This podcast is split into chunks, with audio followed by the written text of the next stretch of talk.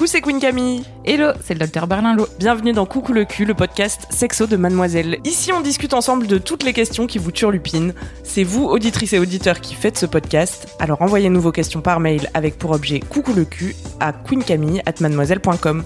On se retrouvera peut-être bientôt ici pour en parler avec notre super gynéco. Aujourd'hui, on va parler d'absence de libido. On va essayer de savoir d'où viennent euh, parfois nos baisses de désir avec Lucette. Coucou Lucette. Coucou Camille. T'as quel âge Lucette? J'ai 24 ans et du coup, euh, effectivement, j'ai un problème de... Enfin, j'ai un problème, non. On va pas commencer comme ça. Euh, je constate une absence de libido dans ma situation euh, personnelle depuis quelques temps. Et, euh, et ma question, c'est de savoir d'où ça vient, quel est le facteur qui est responsable de ça, en fait. Voilà, c'est ça mon interrogation. T'es en couple depuis 4 ans, tu m'écrivais Oui, c'est ça. et, euh, et cette baisse de libido, elle s'est manifestée euh, là récemment. Non, alors elle s'est manifestée. euh, en fait, moi, mon histoire, c'est que avant cette relation qui donc dure depuis 4 ans, j'ai euh, été dans une relation euh, violente avec une personne, voilà, qui s'est mal passée, avec des violences sexuelles. Et donc voilà, ça a été compliqué tout ça. Et à la fin de cette relation, bon voilà, j'ai fait un cheminement qui a été le mien. Prise en charge, tout ça. J'ai pris soin de moi, je me suis reposée et en fait j'ai retrouvé euh, euh, une, une bonne libido euh, après ça quand même. Je me suis bien remise, tout ça et donc j'ai rencontré mon mec, tout allait très bien pendant environ un an, je dirais. Donc là, on est sur une période d'environ trois. Ça fait environ trois ans que ma libido chute euh, petit à petit, jusqu'à, euh, on va dire, depuis quelques mois où j'ai plus rien. Ouais. Jusqu'à ce que tu me racontais cet été, vous avez passé 3 mois ensemble. Voilà, et sans rapport. sans rapport. T'as jamais, eu envie? Non, non, non. Alors effectivement, euh, avoir vécu des trucs euh, traumatisants au niveau sexuel, euh, Ouais. ça, ça peut créer des, des petites perturbations, quoi. Ouais, Ah après, oui, ce que, complètement. après, ce que tu dis, c'est que ça allait bien avec ton, ton conjoint actuel euh, jusqu'à. Enfin, ça, ça s'est dégradé progressivement, mais le reste de votre relation, ça se passe bien? Oui, le reste de notre relation se passe très bien. Et euh, c'est une personne euh, qui euh, est pas du tout dans le forçage, par exemple. Euh, c'est quelqu'un avec qui je peux parler de ça, c'est possible, on en parle. Et c'est quelqu'un avec qui j'ai pu formuler justement euh, ça, c'était compliqué pour moi. Et le deal euh, qu'on a fait, en fait, c'est que euh, euh, si rapport il devait y avoir, ce serait sur ma proposition à moi et pas sur la sienne. Et que donc voilà. Et du coup, tu constates que toi, bah, t'as jamais envie de proposer. Voilà, ouais, complètement. Ce qui serait pas grave en soi si toi, ça te posait pas problème, en fait. Voilà, c'est ça. Bah, moi, ça me pose un problème dans la mesure où, du coup, euh, en fait, ça me rend triste par rapport à ma relation parce que, euh, comment dire, j'ai l'impression de passer à côté de quelque chose qui m'a plu quand même pendant un moment, euh, de partager euh, du sexe euh, avec euh, mon copain, c'était chouette et ça, ça me manque en fait, voilà. Donc ça, ça me convient pas. Et euh, mais au-delà de ça, par rapport à moi, moi-même, euh, ma vie à moi toute seule, même toute seule, j'ai pas de libido, c'est-à-dire que j'ai jamais ni envie de me masturber, ni envie de, de contenu érotique ou érotisant. Enfin voilà, c'est vraiment quelque chose qui est qui est euh, gelé quoi chez moi, on va dire. Ouais, que t'as sorti de ta vie un peu, mais dans tous les. C'est-à-dire que c'est pas juste que t'as pas de libido pour ton copain euh, Oui. actuel, c'est que t'as pas de libido tout court. Oui, voilà, c'est ça. Mm. C'est ça. Alors, enfin bon, je pense qu'il y a plein de choses à évoquer là-dedans, mais il y a un, un autre truc dont tu parlais dans ton mail, c'est de la, de la pilule? Ouais, complètement. Mais ça, c'est une grosse angoisse que j'ai. euh, bah, par exemple, dans la, la relation euh, violence dans laquelle j'ai été avant, la pilule, ça a été utilisé euh, contre moi par euh, mon ex euh, pour euh, un contrôle, en fait. euh, Enfin, voilà. euh, c'est c'est un, un- la, la prise de pilule a été beaucoup instrumentalisée euh, avec beaucoup de violence. Et donc, euh, là, récemment, j'ai décidé d'arrêter la pilule parce que je me suis rendu compte qu'il y avait une histoire trop lourde euh, avec ça et que j'avais envie d'arrêter de gober ça. Mais au-delà de ça, euh, c'est vrai que j'ai aussi lu pas mal d'articles euh, qui sous-entendaient que peut-être, voilà, euh, la pub peut aussi être responsable d'une baisse de libido. C'est vrai, ça, Et- docteur Berlingo Alors oui, c'est vrai. Donc là, on va parler pour euh, toi, toutes nos, toutes nos auditrices.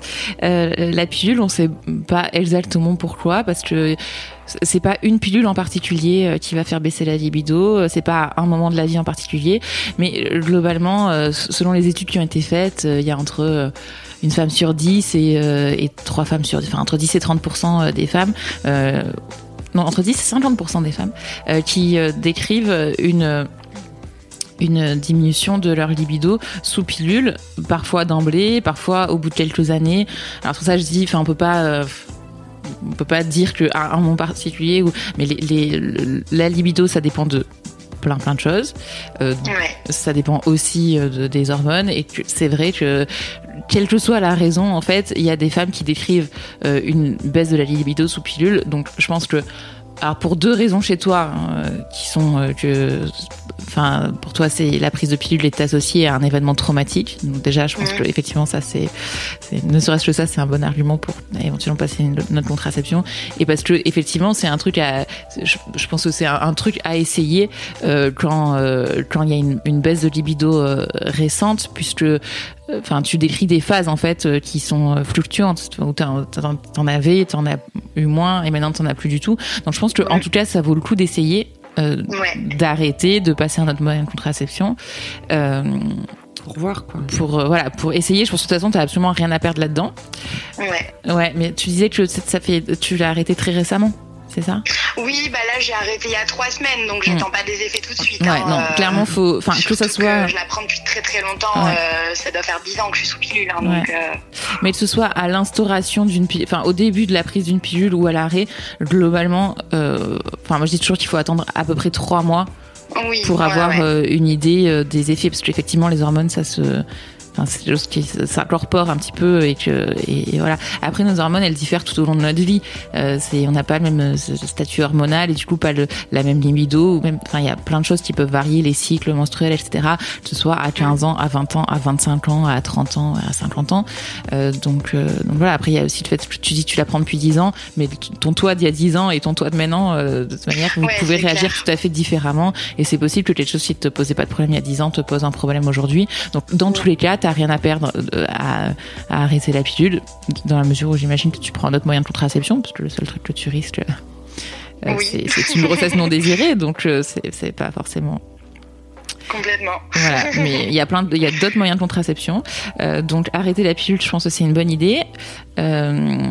après, je pense qu'elle devrait se tourner vers un gynéco ou est-ce que ou est-ce que. Parce que tu disais que tu as, été accompagnée euh, au moment où tu as arrêté euh, ta, ta, relation euh, violente Ouais, bah, j'ai été accompagnée, enfin j'ai été, j'ai été suivie euh, en fait euh, plus euh, par des psychologues. et après au niveau de suivi gynécologique, mais ça n'a rien à voir, mais c'est compliqué aussi à ce niveau-là parce que j'ai un suivi gynécologique assez lourd qui est qui fait en hôpital parce que j'ai aussi des douleurs. Enfin voilà, j'ai fait tous les dépistages endométriose, tout ça, on n'a rien trouvé, mais il n'y a pas rien pour autant. On sait pas ce que j'ai, mais c'est compliqué. Du coup, je suis sous pilule depuis 10 ans, mais pilule en continu en plus parce que euh, absence de règles, parce que euh, règles, euh, même pas douloureuses, c'est insoutenable. Donc, du coup, voilà, j'ai un vrai suivi gynéco. Et ces, ces, douleurs, elles, elles sont anciennes du coup? C'est depuis que tu prends la pilule, c'est ça? C'est depuis que j'ai mes règles. Enfin, c'est pas depuis. On t'a instauré la pilule parce que tu avais des douleurs? Non, parce que au début que j'avais mes règles, je pensais que c'était normal d'avoir aussi mal. Et euh, du coup, il a fallu, enfin, j'ai attendu trois ans comme ça, euh, avec mes règles et sans rapport, euh, à douiller toute seule dans mon coin. Et quand j'ai eu mon premier petit copain, je suis allée prendre la pilule et euh, en parlant avec cette sage-femme à l'époque, il dit ah bah ça va t'aider aussi pour tes douleurs, dis donc, mmh. c'est pas normal tout ça. Et, donc, voilà. et ça t'a aidé? Euh, bah, ça m'a aidé dans le sens où bah, du coup j'ai supprimé mes règles depuis 10 mmh. ans, donc euh, oui, mais enfin je l'ai pas prise, euh, je la prends en continu, mais j'ai fait des arrêts de un an réguliers. Mais mm. à chaque fois que j'arrête pendant un an, euh, mes douleurs reviennent. Et elles sont euh... Et t'as des douleurs que pendant les règles ou pendant les rapports aussi? Euh, pendant les règles, euh, pendant les rapports, des fois hors des règles, des fois hors cycle, un peu n'importe comment et surtout pendant les règles. mais genre, je passe cinq jours au lit, quoi. Mm. pas des petites douleurs. Mais du coup, est-ce que se gèrent. en fait ma question c'est est-ce que tu associes ces douleurs aussi à ta à ta baisse de libido ou est-ce que tu as l'impression que c'est deux choses indépendantes?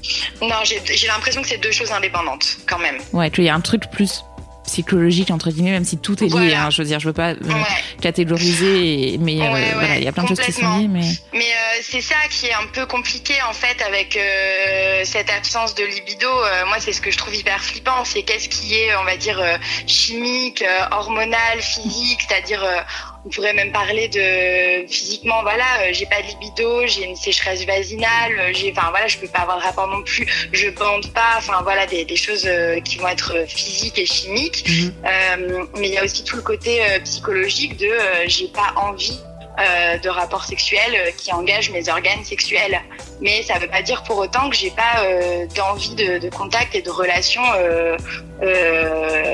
comment dire, amoureuses, voire érotiques, mais qui engagent pas ma sexualité dans le sens mes organes sexuels et, et cette façon-là euh, de faire du sexe, quoi.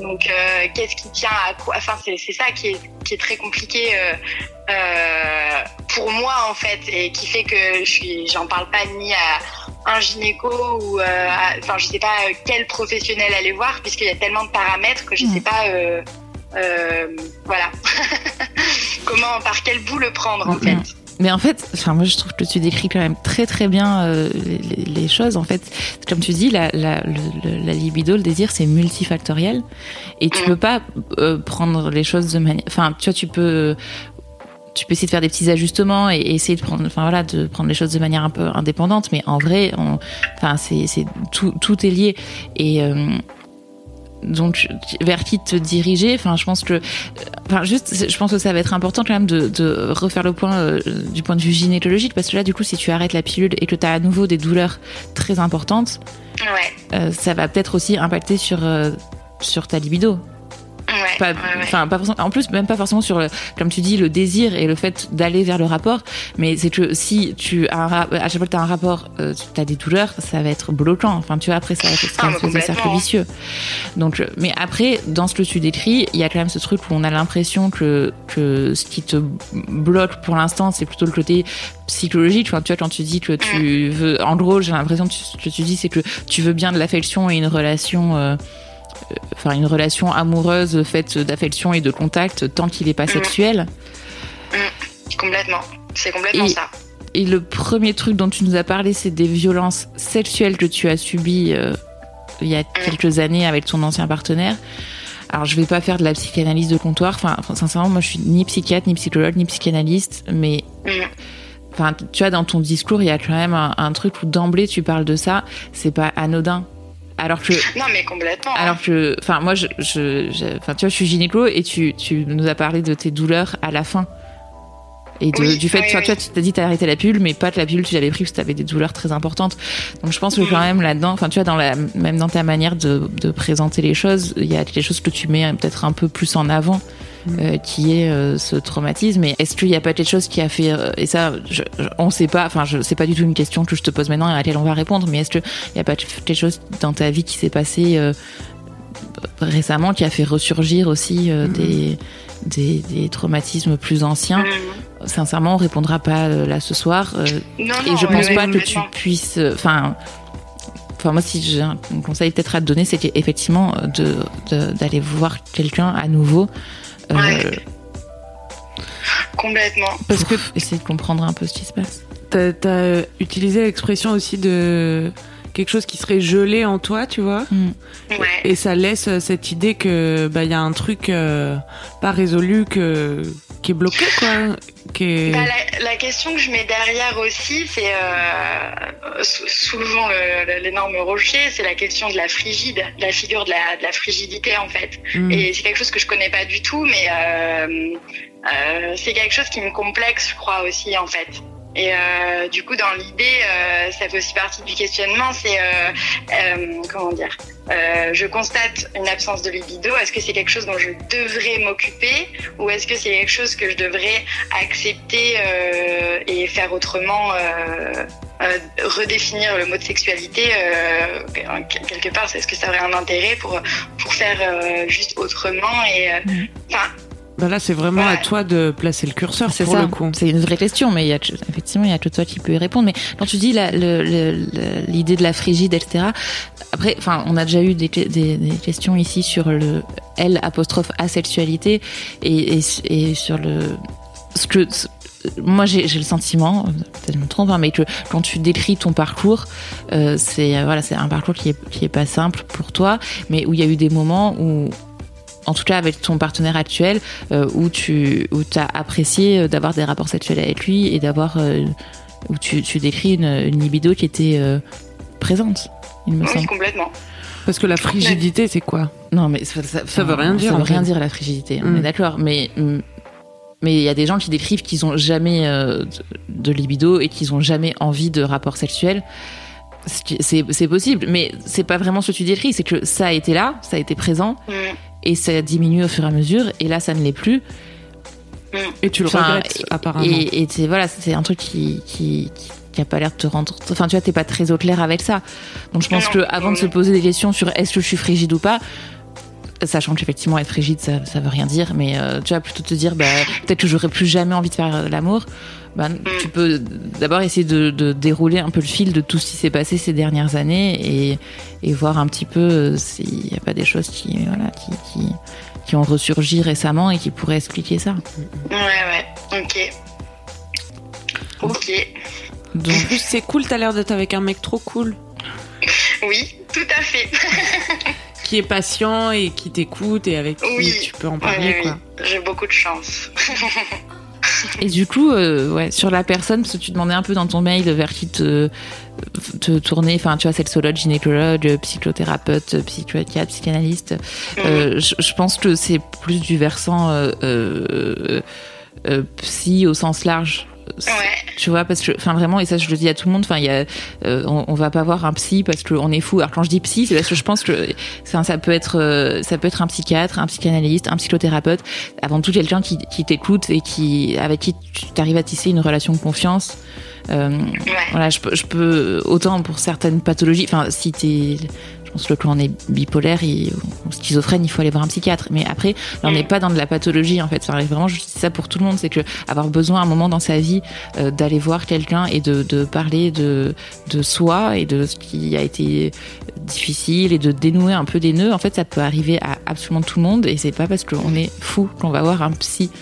Euh, et, et, au contraire, enfin, c'est parce qu'on a envie de, parce qu'on sent bien qu'il y a quelque chose qui est pas tout à fait cohérent dans notre euh, image de nous, quoi. Tu, voilà, il y a un truc qui va pas, il y a un truc qu'on comprend pas et qui et qui qui et qui retentit sur notre vie quotidienne. Enfin, tu vois, c'est c'est important parce que tu vois, si tu si tu nous appelles, c'est que c'est tu t'en c'était pas égal. Enfin, tu vois, c'est que ça, bah oui, et aussi c'est difficile de trouver en fait un bon psy parce que moi du coup j'en ai vu beaucoup quand même mm. et il euh, y a par exemple pour les gynécos tout ça, les suivis gynéco au sens large, il euh, y a un site trop bien qui s'appelle Gynenco mm. qui recense des professionnels féministes euh, ou de près ou de loin quoi.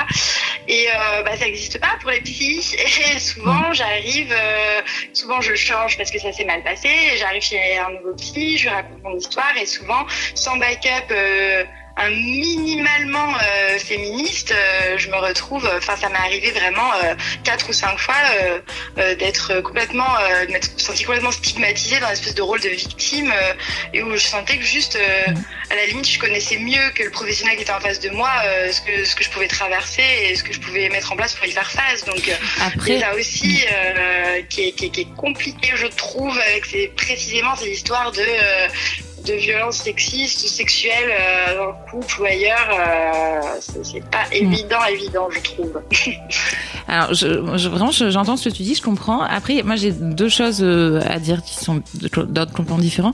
C'est que déjà, n'hésite pas à te faire euh, conseiller, en fait, un, un psy, soit par quelqu'un que tu connais. Ça, c'est difficile parce que c'est, enfin, de voir, la, faut pas que ça soit quelqu'un trop proche. Hein.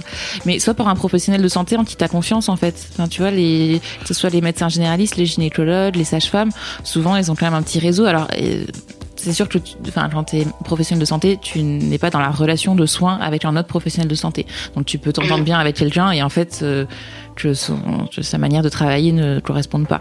Mais en tout cas, je pense que ça vaut le coup de, de demander à des gens qui, qui de base, t'as plutôt confiance. Et après, l'autre truc, c'est que quel que soit euh, Enfin, tu vois, quand tu dis c'est moi qui connaîtrais finalement mieux euh, ce que j'ai traversé, mais c'est aussi à ça que doit t'amener euh, un psy. C'est-à-dire que effectivement, il y a toutes les. En fait, un, psy, il est pas là pour te dire de, de prendre un chemin, tu vois, d'être comme ci ou comme ça, de faire ça pour que ça aille mieux. Enfin, c'est pas des recettes magiques, c'est vraiment l'idée que, que les ressources, elles sont euh, en toi et d'arriver à te les, à que toi-même, tu, tu les ressortes. Alors, encore une fois, je, je, enfin, je suis pas du tout psy, hein, donc je voudrais pas.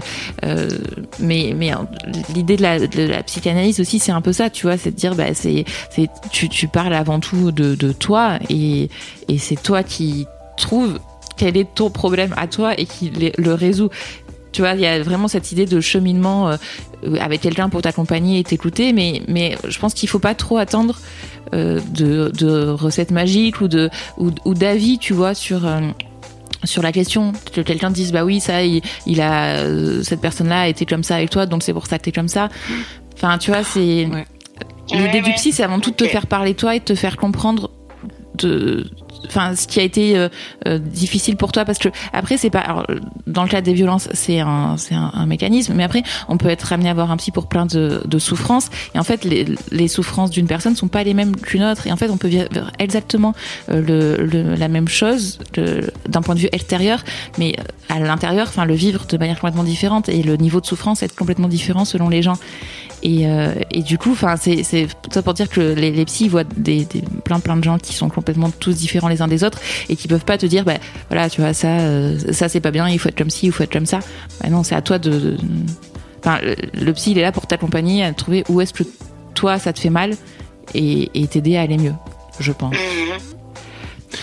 Ouais. Ok. Je suis allée chez le psy pour la première fois la semaine dernière. J'étais déçue, j'étais déçue qu'ils me disent pas comment faire. J'étais là, mais jugez-moi s'il vous plaît. Non, j'ai pas dit ça, mais c'est clair que je m'attendais à ce qu'on me dise ah ça c'est bien, ah ça c'est pas très bien, euh, ouais. ça je sais et je vais te dire ah non en ouais. fait c'est juste moi qui parle. Ok. Mais c'est intéressant ce que tu dis, il y a beaucoup beaucoup de gens qui disent ça mm -hmm. et cette idée de, enfin un psy c'est pas un coach de vie. Hein. Mm. C'est pas, enfin je pense qu'il faut pas y aller dans cette démarche là sinon on est effectivement déçu. Moi je pense que je suis en attente de solutions concrètes. C'est pour ça aussi que euh, voilà, mais, de propositions de solutions concrètes. Mais dans ce cas-là, si tu si tu es dans l'attente de solutions concrètes et de propositions concrètes pour améliorer ta libido au quotidien, bah dans ce cas-là, tu peux essayer un sexologue pour le coup, qui sera okay. plus, je pense, tu vois, dans un truc de bah, essayer de faire ci, essayer de faire ça. Euh, ouais.